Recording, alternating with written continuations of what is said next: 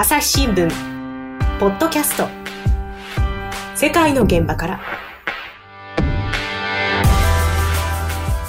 朝日新聞の神田大輔です、えー今回はですねパリ支局長の引田沢明さんとつないでお話を聞いていきます。引田さんよろしくお願いします。よろしくお願いします。で今回、引田さんとお話をするテーマがですね表現の自由ということなんですが、あのまあ、表現の自由っていろんな、ね、あの切り口ありますけれども、先日はトランプ大統領がですねソーシャルメディアでまあいろいろな、ね、発言をしていたのが、一斉にこうみんながあ SNS から締め出されるといいますか、アカウントの、ね、永久凍結、こんな話もありましたけれども、これ、あの何もアメリカだけの話じゃない、日本だけの話でもないわけで、ヨーロッパ、フランスではどうなってるのかなんていう話をちょっと今回は聞いていこうと思うんですが、日田さん。はい。はい。えー、どんな話なんですかね？えーと、まあ、ざっくり言うと表現の自由というところところなんですけれども、うんフランスでは昨年実はあのテロが相次いだ年だったんですよね。ほうほうほうほうテロ。うん。はい。あの、昨年9月2日にですね、風刺週刊誌のシャルリー・エブドっていうのがフランスにあるんですけれども、うんそれがあの、イスラム教の預言者ムハンマドの風刺画を掲載した。うん、ですよねうんうんイスラム教徒にとってはその風刺画を載せるというのはタブーなので、うん。まあそれをきっかけにして2ヶ月の間に大が大きなテロが3つ相次いだんですよね、ね。これね、ちょっとね、まあ、皆さんもシャルリー・エブドっていうのは、聞き覚えあるなと思う方がいらっしゃると思うんですけれども、えそもそも、おだいぶ前に、何年か前、2014年でしたっけね、シャルリー・エブドの襲撃事件だったの、15年か、あれってどういう事件だったでしたっけ、はい。あの、当時もですね、あの、シャルリー・エブドがですね、うん。イスラム教の預言者ムハンマドの風刺画をまあ載せていた経緯があってですね、えそこの本社がパリにあるんですけども、えはい、そこにですね、まあ、イスラム過激派の男たちが襲撃してですね、ええ。あの、風刺漫画家ら12人をですね、殺害したという、そういうテロがあった。ん大きな事件で。ね、だから12人も亡くなったっていうこともそうだし、その表現の自由に対して、そう言って暴力でね、えーはい。立ち向かっていることに対するこう抗議のデモなんかがもうすごくね、広がって、全社会にそれこそ広がって、で私はシャルリーだっていうね、そういうデモがありましたよね。はい、そうですね。うん。で、そこがまた、あのその風刺画を載せた。そうですね。それ以来、ちょうど5年ぶりに載せたんですよね。ちょうどその5年前の襲撃事件の裁判が始まったのが9月2日だったんですけど、うんそれに合わせて5年ぶりに風刺画を載せたという経緯だったんです。うんあのねまあ、これ、私は中東で特派員をしていたので、イスラム教も当然身近にあったんですけれども、そもそもムハンマドっていうのは、はい風刺画を掲載するどころか、ムハンマドっていうものを書くっていうこと自体がイスラム教徒の人には考えられない。っていうことであって、っていうのは、あのイスラム教って偶像崇拝を極めて厳しく制限してるんですよね。まあ、もちろんこれも幅はあるんですけれども、でだから、ムハンマドっていうのを顔を描くとか、その人物として表現するっていうこと自体が偶像崇拝につながるんで、ほら、キリスト教の人はね、十字架持ったりとか、マリア様のね、形のものをね、持ったりとかしますけれども、そういうことはあの絶対しないんですよ。っていうようなところもあって、まあ、さらに冒涜をしているっていう、その乗っかってるっていうところをね、まずちょっとこう理解しておきたいなとは思いますが、うん、それで、えー、と今回の風刺画のね、掲載、9月ですか？はい、そうの事ですね。件があった、これ、事件の詳細っていうと、どんな感じだったんですかね？あのまあ、最初のテロというのは、うん。えっ、と、風刺画が載ってから3週間後の9月下旬に起きたんですけれども、はい、パリのシャルリー・エブドのかつての本社があったビルの前で、うん、男女2人が刃物で襲われました。ほううん。で、容疑者はパキスタン人の若い男で、うん。風刺画に腹を立てていたというふうに供述したとされています。それが一つ目の事件ですね。はい、んそうですね。はい、えーそれから2つ目は10月にですね、うんあのパリの近くの中学校の教員が首を切られて殺害されたというおぞましい事件がありました。はあはあはあこれはどういうことですか？はいうんあこれあの、事件の前にですね、ムハンマドの風刺画を題材にうん表現の自由を考えようという授業をこうんの先生がしていたんですね。うんで、それがですね、こんな授業をしているというふうな情報が SNS を通して広まってですね、うんえーそれを知ったあーイスラム教お過激派のお少年が、うんあー強行に及んだ、殺害に及んだと、そういう事件でした。うん、これはその容疑者っていうのはどういう人なんですか？あの、モスクワ出身のチェチェン系っていう、まあ、イスラム教徒がまあ信仰されている地域。の出身の人なんですけども、おかれこれ10年以上前にフランスにですね、うん。あのお父さん、お母さんと一緒に今難民としてやってきたので、うんうん。10年以上フランスで過ごしている、フランス語もしゃべれる、そういう容疑者。今何歳なんですか？えっ、と、今18歳でしたが、事件の時に射殺されています。ということはね、フランスに10年以上いるっていうことは、フランスに来た時には8歳とか7歳とか、まあそういうことですよね。はいで、はいそこからずっとフランスにいるっていうことは、あのまあ、思春期であるとか、物事を、ね、考えるのに、一番大事な時期はフランスでこう、それこそ授業なんかも受けてきたっていうことなんでしょうね。はいそうですね。その通りですね。うんフランスの学校にも通っていました。なるほどね。これはあの結構また大きな、あー問題になって、それこそデモなんかもありましたよね、その中学教師をね、こう称えるというか、そういう形の。そうですね。亡くなった方、先生があのサミュエル・パティさんという、まあ、うん。非常に、あのいろんな資料を使って生徒に分かりやすく授業するう熱心な先生で、うん事件の後は、私はサミュエル・パティだと。うん、うん私はシャルリー・エブドだっていうふうなあうんうん。のデモもありましたけど、今回は私はサミュエル・パティだというふうに、あの連帯を示すデモが、あうん。フランスで繰り広げられました。うんうん。これが10月中旬のことで、さらにもう一つテロがあったんですね。そうなんです。10月末にはですね、フランスの南の方にあるニースというところの教会で、はい、男女3人が首などを切りつけられてえー殺害されたという悲しい事件がありました。これはあの容疑者はどういう人なんですかね？これはあの容疑者、チュニジア人の若者で、えええー9月にですね、チュニジアを出て、イタリアを経由してフランスに入ってきたんですけれども、うんおフランスに入るなり、ニースの教会に向かってうん殺害に及んだと。うんそれで、チュニジア人のその男が持っていた携帯の中にですね、うん教員を殺害した事件の容疑者、先ほど話したあのチェチェン系の容疑者の写真の画像が入っていたということが捜査で分かっています。はあ、なるほど。じゃあやっぱりこれはもういずれも風刺画絡みっていうふうに言える。その通りですね。うーんでただ、まあなんかそのさっきのね、連帯の、お要するにこう事件に対する連帯のおデモがあったっていうようなこともありましたけれども、やっぱりその風刺画をおシャルリー・エブドが載せること自体は、フランス国内では非難の対象にはならないんですね。それはないですね。日本ですと、いや、そんな迷惑なことしてくれるなという声も上がりそうですが、まあねフランスでは、うん表立っては国民のマジョリティの声は、私はシャルリーだと。うんつまり、掲載を支持するとうんうんいうふうなのが、あーマジョリティの立場ですね。もちろん、あの、シャルリー・エブドの本社の方には、何をしてくれたんだというふうな当初もあったようですけど、うんお国民全体としては、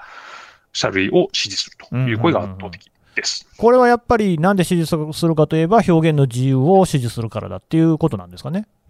そうですね。何より国のおフランスのマクロン大統領が、フランスには冒涜の自由があると、うん繰り返し主張して、表現の自由を擁護しています。なるほどね、まあ、うん、なるほど。ただ、これに対しては、フランスの国外、とりわけそのはいイスラム教徒の多い中東なんかでは、反発も強いのがあったみたいですよね。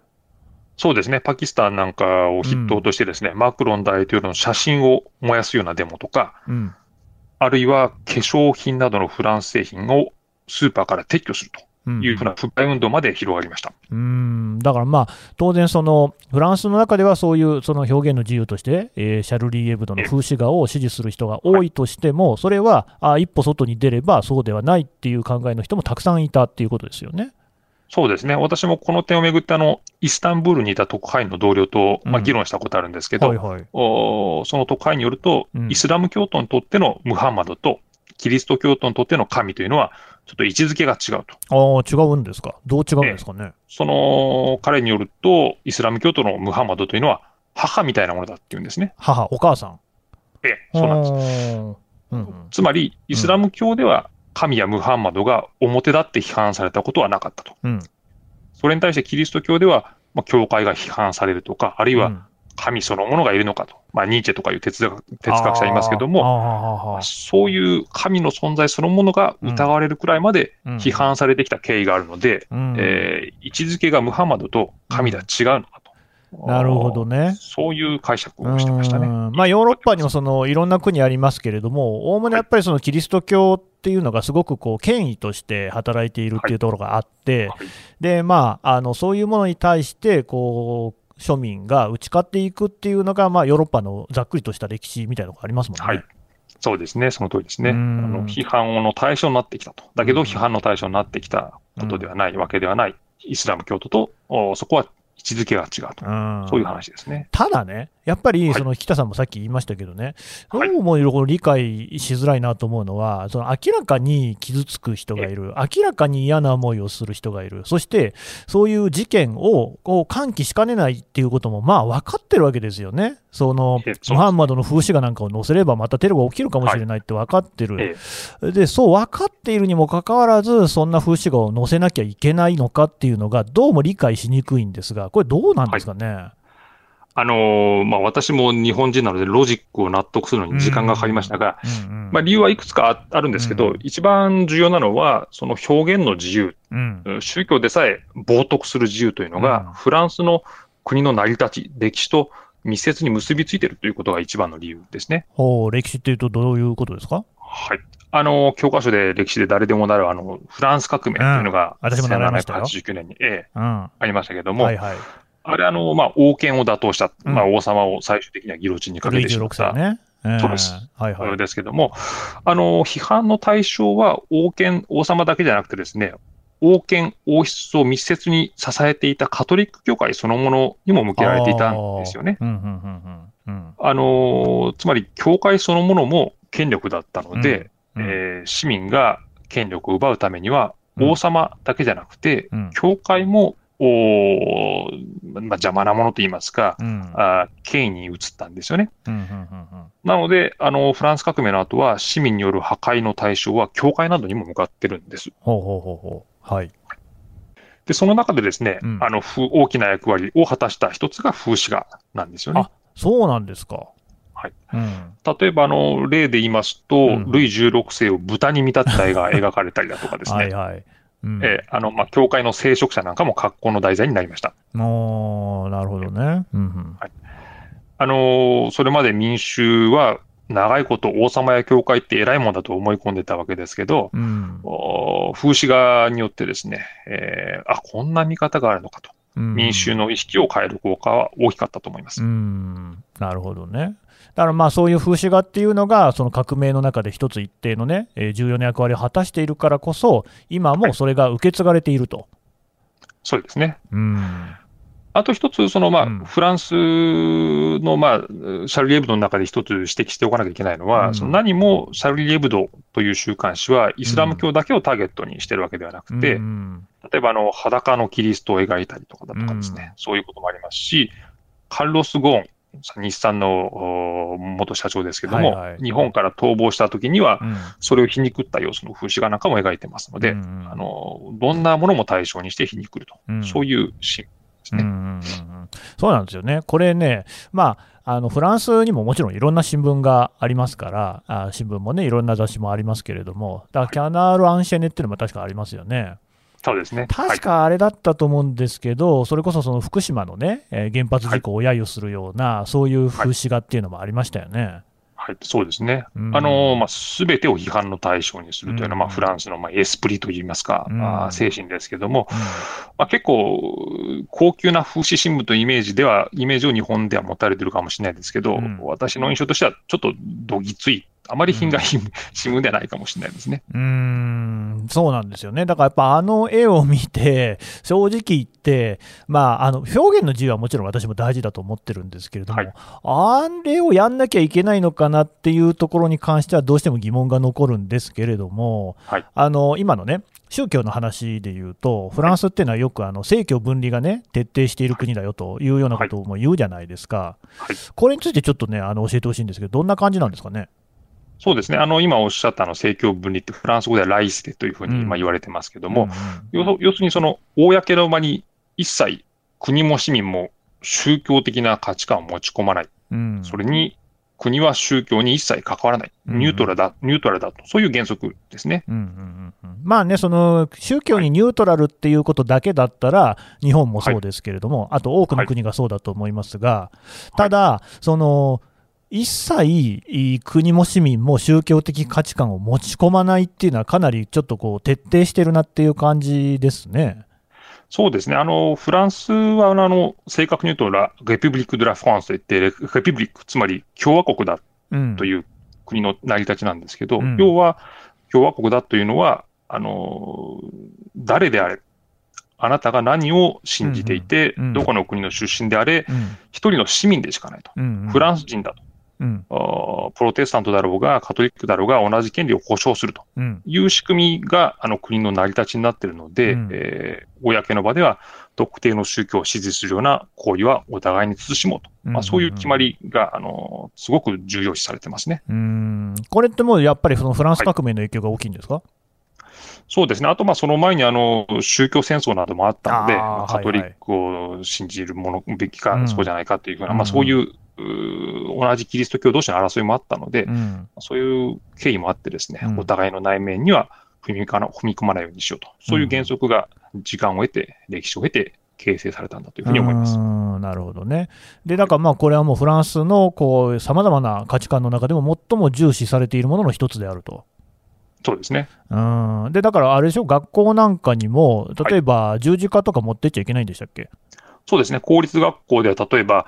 あの、うんベールってあの、まあスカーフありますけどね、イスラムのの場合はね。教徒の、うんえー女性がつけるのありますけども、うんそれを禁止する法律が2004年にできたりしてますね。うーんただね、だからこう、はい今までの話っていうのは、そのキリスト教のね、そのフランス革命なんていうのは、ふ相手はキリスト教なわけじゃないですか。はいただ、その後、それこそいろんなね、イスラム教を含めて、いろんな宗教の人がフランスにも入ってきたと。で、ええそういう中で、やっぱりイスラム教ってさっきその、ね、イスタンブール支局長との議論もあったっていうことですけれども、はい考え方がやっぱりキリスト教とは違うところがあって、はいえーでなんていうんですかね、生活とその宗教っていうのがかなり一体化してるんですよね。まあ、ベール、スカーフもその一つだし、あるいは1日に3回お祈りをするっていうのも、これはもう必ず毎日やる、でこれがイスラム教徒の中にはもうあの生活のリズムみたいに、あ3回じゃない、3回はシーア派です、5回っていうのがあのスニ派ですけど、これはもうリズムとしてつ刻み込まれてるわけですよ。だから今、スマホ時代になって、スマホなんかにもみんなそういうアプリを入れて、あのお祈りの時間が来ると教えてくれるなんてを入れたりしてですね、だからなんかまあ、その一体化してるんですよね。えでそういうのがその、じゃあ、フランスに来ましたあー、すぐにやめなさいって言われてもこう、なかなか難しいっていうところはあると思うんですよ。そうですね。でもフランスはそこは徹底してはいダメだっていう立場なんですね。そうですね。まあ、そういう意味では、うん。あの、まあ、当初、お国の成り立ちというふうな話をさっきしましたけど、うんうん。そういう国の仕組みを作るときに想定していなかった問題が今起きているというふうに言えるかもしれないんですね。うん。あの、まあ、当初の政教分離というのは、まあ、カトリック教会を言うをいわば、まあ、仮想的として作られていたので、うん。当時イスラム教を主な規制対象にしてたわけじゃないので、うん20世紀後半から移民がフランスにも増えてきて、うん。イスラム教とどう向き合うかというのが、まあ、問題になるようになってきたという背景がありますね。なるほど。ね、なんかあの、あれもありましたよね、そのこう公の場所、海岸でブルキニって言いましたっけね、あのね、ええ。えーとまあ、イスラム教徒の人って基本的に肌露出できないんで、はそういう人でも、でも海水浴は楽しみたいということで、そういう専用のね、えー水着とかね、あるわけなんですけど、それもダメだよっていうようなことがありましたよね。そうですね。いくつかの自治体では、それはダメですよというふうな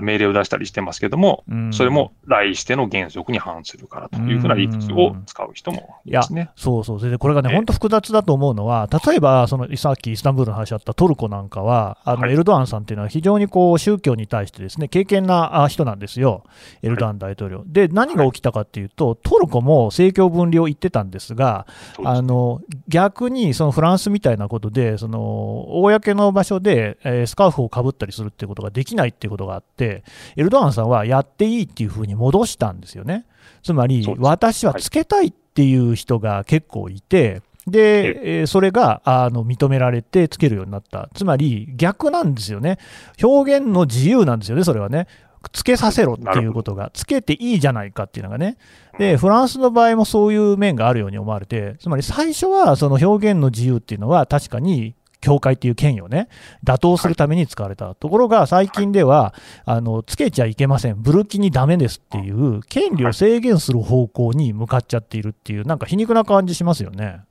その通りですね。あの、うんもともとその個人が自由に信じられるようにしようという、んむしろ左派の理屈だったんですよね、この来してというのは。うんだけど今では、その、まあ、主にイスラム教徒を対象に制限する。どっちかというと、右派によって支持されてる原則になっているという、そういうねじれが生じてますね。朝日新聞ポッドキャスト。世界の現場から。共に考え共に作る。音声による新しい報道の形。朝日新聞ポッドキャスト。国内外250を超える取材拠点。約2000人の記者が追う世界の今。地域の声。しかしあなたは知らない。新聞には書かれていないことがある。ニュースの向こう側を語り合う。朝日新聞ポッドキャスト。え引田さんね、はい、あのここでね、ちょっとやっぱり無視できないのは、そのフランスのね、はい、あの国の、まあ、最近の歴史っていうところであると思うのが、はい、やっぱりあのパリであった同時多発テロ事件だと思うんですよ、あの被害者の方の数もすごく多くて、あと、まあ衝撃でしたよね、当時あの、ね、イスラム国っていうのがすごく大きな勢力を持っているっていうこともあって、はい、まあ、実は私、あの時出張でね、パリに行って記事書いたりしてたんですけれども、はい、でそのインパクトっていうのは多分いまだに大きいと思うんですよ。でどうもその中で出来上がっていったのが、まあ、イスラム教徒だって本当はね、普通はあのすごく平和な人たちなんですが、ごく一部の過激派っていうのがクローズアップされて、そういうイスラム過激派とフランスという国の対立っていう一つの軸っていうのがそこで出来上がったんじゃないかなっていうふうに思うんですが、この辺の影響ってどうでしょう？そうですね、そういう軸がまあ社会的な、まあ、言説によって作られたというまあところはあると思いますね。神田さんおっしゃったように、多くのムスリムの人はフランスの価値観を尊重してあの暮らしてますので、まあ、一部の過激な人たちがまあイスラムを利用したと。いう方がまあ実態に近いか近いかと思うんですけれども、あのただ、一方でイスラム過激派への脅威はまあ高まってる、市民のレベルでは高まってるので、あのマクロン大統領は、あの、治安対策が弱いというふうに、まあ、ずっと言われて、うん、言われてきたので、まあ、それもあってです、ね、最近はイスラム過激化を、対策を強める方針に転換しています。うんなるほどね、だからまあそこら辺も常に議論になるところで、やっぱりその、はい、まあ、そうは言っても治安、だってテロで人が死ぬっていうのは大変なことですから、それに対してはやっぱり厳しくね、当然対処しなきゃいけないっていうところがありますからね。マクロンさんっていうのは、あの結構そういうその、まあ、なんというんですか、イスラム過激派に対してはこうきっちりと対抗していくよっていう、そういう政策なんですか？そうですね、あの昨年の秋にですね、うん、あのお過激なイスラム原理主義がですね、フランスの価値観を損なうものだというふうにですね、うん、あの演説してですね、はあ、共和国分離防止法防止法案という、まあ、そういうのを作る考えを示したんですね。えー、分離防止法案。はい。えまあ、要するにイスラム過激派は共和国を分離するものだというふうに、まあ、そう位置づけたわけですが、うん、あの先ほど申し上げた相次ぐテロ事件を受けて、ですね、うん、さらに内容を強化した法案が昨年末、閣議決定されてます。えー、えー、それで何、その閣議決定されたのはえ、もう具体的に言うと、どんな感じのことなんですかね？まあ、例えばですね、うん、あの宗教を理由に学校の教員を脅迫することを厳罰化したりとかですね。あそれはもう、2つ目の事件の完全な影響下ですかね、それはね。おっしゃる通りですね。あとは例えば、その男女平等を徹底させるために、例えば、男性の医師がですね、自分の奥さんの診察をすることを許さない。うん、それはやめろと必要に求めることを禁じるとかですね。あもうこれも完全にイスラム教徒を多分想定に置いてる感じですよね。要するに自分の妻っていうのをイスラム教徒、はい、まあ、これもいろんな考えはあるんですが、の中では、やっぱり妻をそのみだりに、えー、特にね、他人の男に対して見せるべきではないっていう考えありますから、お医者さんでもね、そういうふうに求めるっていう人はいるでしょうけれども、それはだめだよと。そうですね。あなるほどね。うん。あとは、例えばその3歳から必ず幼稚園に通って教育を受けさせなければならない。ことを義務付けるとか、ね、これはちょっとよくわかんないんですけど、なんで幼稚園なんですか、はい、あのフランスではですね、幼稚園を含めた学校っていうのはですね、はい、フランス的価値観を身につける。つまり市民として成熟するための教育の場所だというふうに非常に重要視されてるんですよね。へあの、もうちょっと説明すると、もともとフランスは3歳からそもそも義務教育だったんですけど、あそうなんですか。うん、ええ、厳密に言うと、家庭で教育をしてもいいという仕組みだったんです。うんそれを必ず学校に来て学びなさいと、幼稚園に来て学びなさいと書いたわけです。あ狙いとしては、そのイスラム教団体が主催する教育プログラムに行かせない。ああ、そこが教育だとは言わせないという狙いもあるわけですね。あれですよね、確か引田さんもね、お子さん、公立のなんか幼稚園通ってるっていうことですよね。そうなんです。あの、昨年9月からあの公立幼稚園に3歳の息子、まあ、通ってますけれども、い ちょうど昨年の9月っていうと、ちょうどあのテロが起きた頃じゃないですか。や、そうなんですよ。あの、11月頃でしたかね、あの、ある日朝、息子幼稚園連れてくと、うん、兵士7人がいてですね7、人銃を持って、銃を持ってえー警戒しているという、幼稚園の前に？そういう場所が。いや、そうなんですよ。へえ、はあそれ、普通なんですか、それが？いやいやいや、普通じゃ初めて見ましたけど、子供はわけもわからず走り回ってるので、銃口の下になんか行くと、なんか思わずヒヤヒヤしましたけれどもね。それはやっぱそのテロを受けえて、幼稚園の警備を強化するみたいなことでなんですか？そうですね、その通りです。その通りです。はあ、なるほどあね。うんいわ幼稚園の中でもテロリストなどを想定した避難訓練なんかが11月にありましたね。いや、あの日本でも地震のええ。避難訓練なんてよくやってますけれども、テロリストを想定した避難訓練ですか、ええ、あのテロリストだけじゃないと思うんですけど、テロリストも含めた逃げ方を教えると、避難訓練をするというのが実施されましたね。でもその3歳児でしょ、ええ、3歳児、テロリストとかって言って意味わかるんですか？いや、うちの息子にテロリストと言ってもわからないので、いや、泥棒が来るかもしれないから、そういうところから逃げる訓練なんだって言ったら、余計怖がってですね、学校に行かないと泣いてしまったんですけれども。幼稚園行きたくないと、そんなことしたくないって言って。はあええ、まあ、それだけでも現実的に危機があるっていうことなんでしょうね。まあ確かにまあそういうふうにね、はい幼稚園なんかがテロリストにこう狙われるってことがないとは言えないですもんね。そうですね。フランスの象徴ですからね。あーなるほどね。ただまあ、だからそういうところに、えーあのちゃんとこうフランス的な価値観を学ぶために全員行けと、でイスラム教の、ね考えを、そういうところからもうあんまりその、えーなんていうんですかね、ととりわけその過激な、ね、イスラム教の思想に関しては、もうそういうところからあのシャットアウトしていこうと、そういうことですかね。そのことですね。はい。うん。あと他にも何かありますか？他はですね、あの、うんまあ、法律事項ではなかったんですけれども、うん。テロが相次いだ後ですね、あのーテロを支持するうとん当局が見なした、うんああのメッセージを広めた、例えばモスクなんかがパリ郊外にあったんですけど、うんそこをですね、閉鎖するとかいった、そういう措置を取ったりしました。うーんなるほどね。やっぱりなんか基本的にその共和国分離防止はい法ですか、なんか、あのー明らかにイスラム教をこうね、想定してるって感じですよね。そうですね、あのまあ、政治的背景もあって、ですねマクロン大統領は来年に大統領選控えてるんですよね。うん。まなので、まあ、治安対策で弱腰を取れないので、あーまあね。の姿勢を見せあ、る必要結局やっぱその選挙っていうのがあるんですね。そうですね、ーフランスでは左派が退長してますので、まあ、うん。多少保守的な政策を取ったとしても、あの保守層から得られる支持の方が多いと、全体として失うものは少ないという計算もあるはずですうね。ん、まあそういうね、話を聞いちゃうとちょっと鼻じらむところもありますが、ちょっとね、その表現の自由の話に戻しますけどね、冒頭、私、あのトランプさんの話しました、で、はい。あれ、なんでトランプさんがアカウントの凍結に至ったかっていうと、結局、はい彼はずっと自分は勝ったんだと、選挙は盗まれたっていう、こうありもしないですね、あはい。ファクトに基づかない主張をして、それによって陰謀論者を取り込み、それではい。甘さえですね、あのまあ、はい。議会に対して襲撃をね、そのそそのかすようなことを言って、で実際に議会が襲撃され、中から議長のパソコンが持ち出されっていうようなですねええ。大きな騒ぎになったら、はい。もう死者も出ました。でええ。そういうような結果に至ったことを踏まえて、これはだめだと、このままあのトランプさんに表現の自由を認めていたら、大変なことになると、もっと事件が大きくなるし、死ぬ人も出るっていう判断で凍結したわけですよね。はい、で、ただ、シャルリー・エブドに関してもですよ、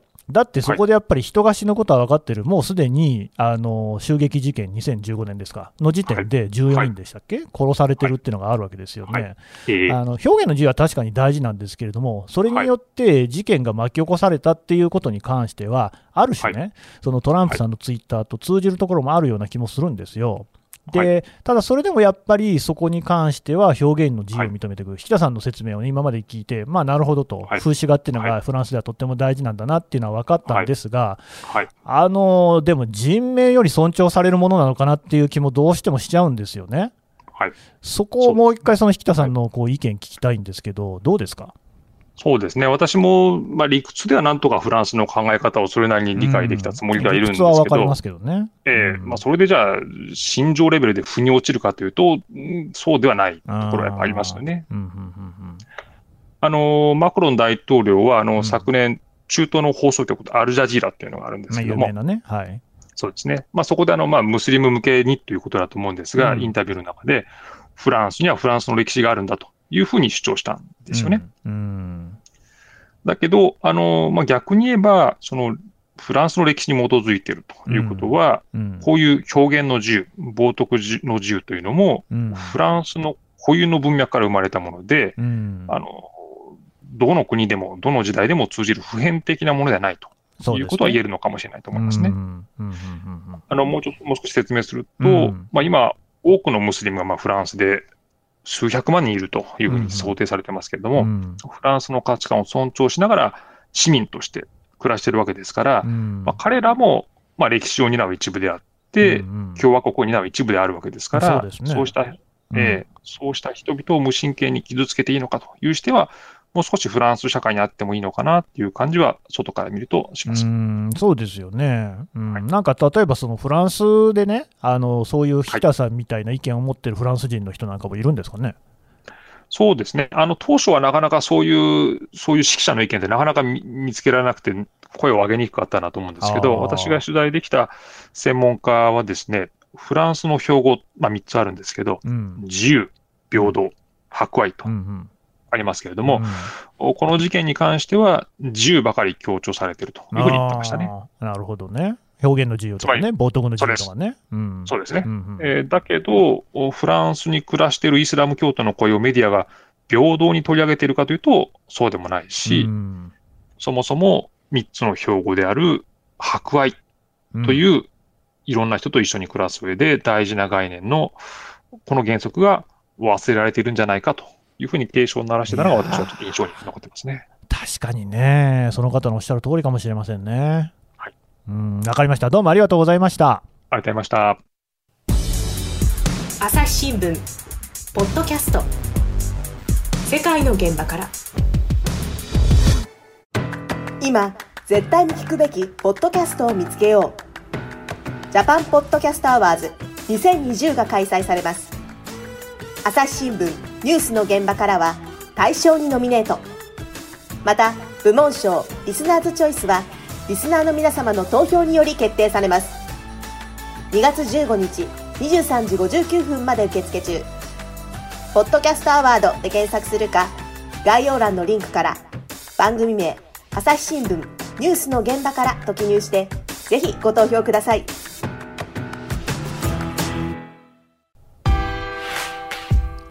はい、というわけで、えーパリ支局長の引田さんからお話を伺ってきました。ね、このせテーマ、すごくこう深いテーマで、表現の自由、えー私もですねやっぱりこう今、新聞記者っていう仕事をすしている、ここのそのまあ出発点になったのは、やっぱり表現の自由を守りたいっていうのはあるんですよ。あの本当にそういうその表現っていうのがですね人があの言いたいことを好きに言える世の中っていうのがずっと続いてほしいっていうのがあの非常に大きい目標としてあって、まあ、だからこそ続けてると言っても過言じゃないぐらいなんですが、まあ、そんな私から見てもですねやっぱ時代の趨勢変わってきたなと。で表現の自由っていうものもその言葉に固執するっていうことは多分ダメなんですよね。何でもやっぱり今価値観っていうのはアップデートしていくべきだと思っていて表現の自由にこだわるあるいはとらわれるがゆえに人命が失われていくっていう状況はやっぱりこれは良くないあの人命が表現の自由よりも尊ばれるっていうう風にやっぱならないといけないところはあると思うんですよね。やっぱり人が死んじゃったら表現だってできないじゃないですか。私、あの特派員になって最初の時に先輩の特派員に言われたのは、おいかんだと。お前、あの特派員っていうのは電話屋だぞって言われたんですよ。これ何かっていうと、結局、私たち特派員っていうのは、現地から物を伝えることが仕事なんですよね。いい記事を書くのはもちろん大事なんですけれども、とにかくまず最初に伝えなきゃいけない。で、何で伝えるか。もちろんそのパソコン使ってインターネット使って記事が出せればいいですが、そうでなくても電話がつながっていれば、東京の本社に何が起きているかを吹き込むことはできるんですよ。どこからでもね。戦場であっても被災地であっても。だから、そのためにはまず記者が生きてなきゃいけないんですよね。だから僕はすごく命に気をつけて取材をしてたつもりなんですが、果たしてね、その表現の自由っていうのがどこの上に立っているのか、そして今、表現の自由は割とどの国でも、まだいろんな国ありますよ。全部とは言えないんですけども、比較的容易になってきた。それはネットの発達のおかげです。ソーシャルメディアなんかを使えば自分の意見の表明はかなり自由になってきた。そうなってきた時に自由だけにこだわっていいのか最後のね引田さんが引いてくれた専門家の話。いや博愛忘れてないかっていうのはこう非常に胸に刺さるものがありました。朝日新聞ポッドキャスト朝日新聞の神田大輔がお送りしました。それではまたお会いしましょう。